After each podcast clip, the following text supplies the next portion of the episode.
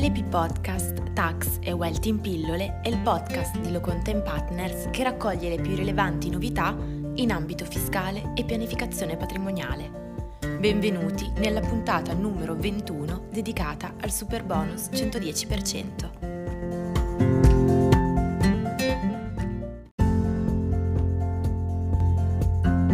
Ecco il primo quesito. Nel caso in cui l'intervento su una singola unità immobiliare consista sia nella realizzazione di misure antisismiche che godono della detrazione d'imposta del 110%, sia in lavori di ristrutturazione edilizia che godono della detrazione d'imposta del 50%, come calcolare il plafond di spesa ammessa all'agevolazione. In particolare, il massimale di spesa di Euro 96.000 per gli interventi antisismici è cumulabile con quello previsto per le ristrutturazioni, ottenendo così una spesa massima agevolabile di Euro 192.000, 96.000 più 96.000? Sulla base della normativa vigente, l'importo massimo di detrazione spettante va calcolato con riferimento a ciascun intervento agevolabile, che interessa l'unità immobiliare. Nel caso prospettato dal lettore, per i lavori antisismici la spesa massima ammessa in detrazione sarà di Euro 96.000 e analogo massimale di spesa ricorrerà per la ristrutturazione edilizia. Pertanto, la spesa massima agevolabile per i lavori sopra descritti sarà di complessivi euro 192.000. Ai sensi dell'articolo 16, comma 1 septies, decreto legge 63 del 2013, le detrazioni dall'imposta di cui al primo e al secondo periodo del medesimo comma 1 quater spettano all'acquirente delle unità immobiliari, comunque entro un ammontare massimo di spesa pari a 96.000 euro, per ciascuna unità immobiliare. Negli stessi termini, l'articolo 16,1 Decreto Legge 63 del 2013, ferme restando le ulteriori disposizioni contenute nell'articolo 16 bis del testo unico delle imposte sui redditi, di cui al decreto del Presidente della Repubblica 22 dicembre 1986 numero 917 per le spese documentate relative agli interventi indicati nel comma 1 del citato articolo 16 bis, spetta una detrazione dall'imposta lorda fino ad un ammontare complessivo delle stesse non superiore a 96.000 euro per unità immobiliare.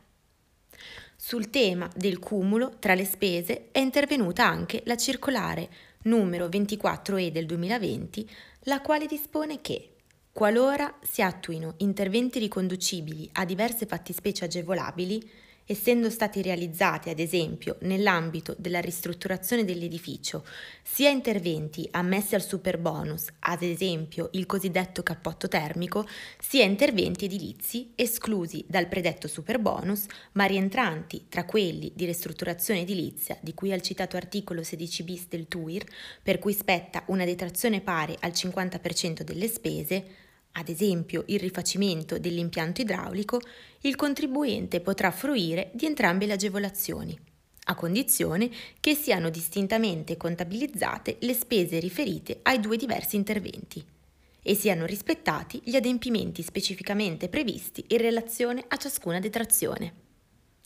In ipotesi di cumulo tra gli interventi, cui spettano differenti agevolazioni, è quindi necessario contabilizzare le spese riferite ai due diversi interventi entro il, plafo- il plafond indicato dalla norma. Passiamo al quesito successivo.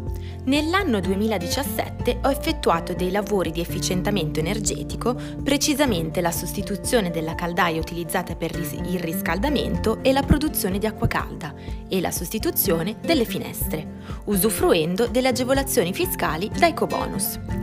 Posso cedere le residue rate di detrazione a un istituto bancario? In caso di risposta affermativa, che tipo di documentazione è necessario produrre? La risposta al quesito posto dal lettore è negativa. L'articolo 14 del decreto legge 63 del 2013 prevede la possibilità di cedere il credito che deriva dagli interventi di efficientamento energetico, cosiddetto ecobonus, esclusivamente ai fornitori e tale facoltà deve essere esercita in via alternativa all'utilizzo diretto della detrazione. In altre parole, il contribuente ha diritto di cedere la detrazione fiscale interamente e nel primo periodo d'imposta in cui ha ottenuto il beneficio. Inoltre, rispetto alle detrazioni da ecobonus, il legislatore ha espressamente escluso la possibilità di cessione del credito nei confronti di istituti bancari. Vero è che l'articolo 121 del decreto rilancio ha esteso la possibilità di cedere anche crediti d'imposta da ecobonus ad istituti bancari, ma tale opzione deve intendersi riferita alle sole spese sostenute negli anni 2020 e 2021. Giungiamo ora all'ultimo quesito della puntata odierna. Il sisma bonus spetta anche se dall'intervento non consegue per l'edificio il passaggio ad una classe di rischio inferiore? La risposta al quesito proposto è positiva.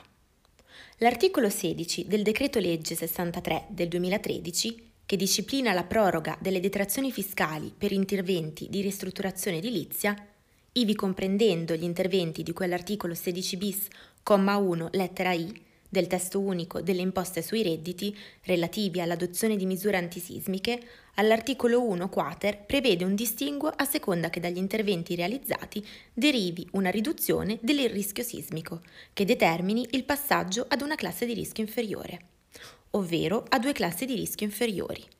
Nel primo caso sarà riconosciuta una detrazione del 70% delle spese sostenute, mentre nel secondo la percentuale di detrazione salirà all'80%. Bene, la puntata odierna termina qui. Vi aspettiamo mercoledì, sempre alla stessa ora, con una nuova puntata della rubrica Super Bonus 110%. Lo studio Lo Content Partners vi augura una buona serata.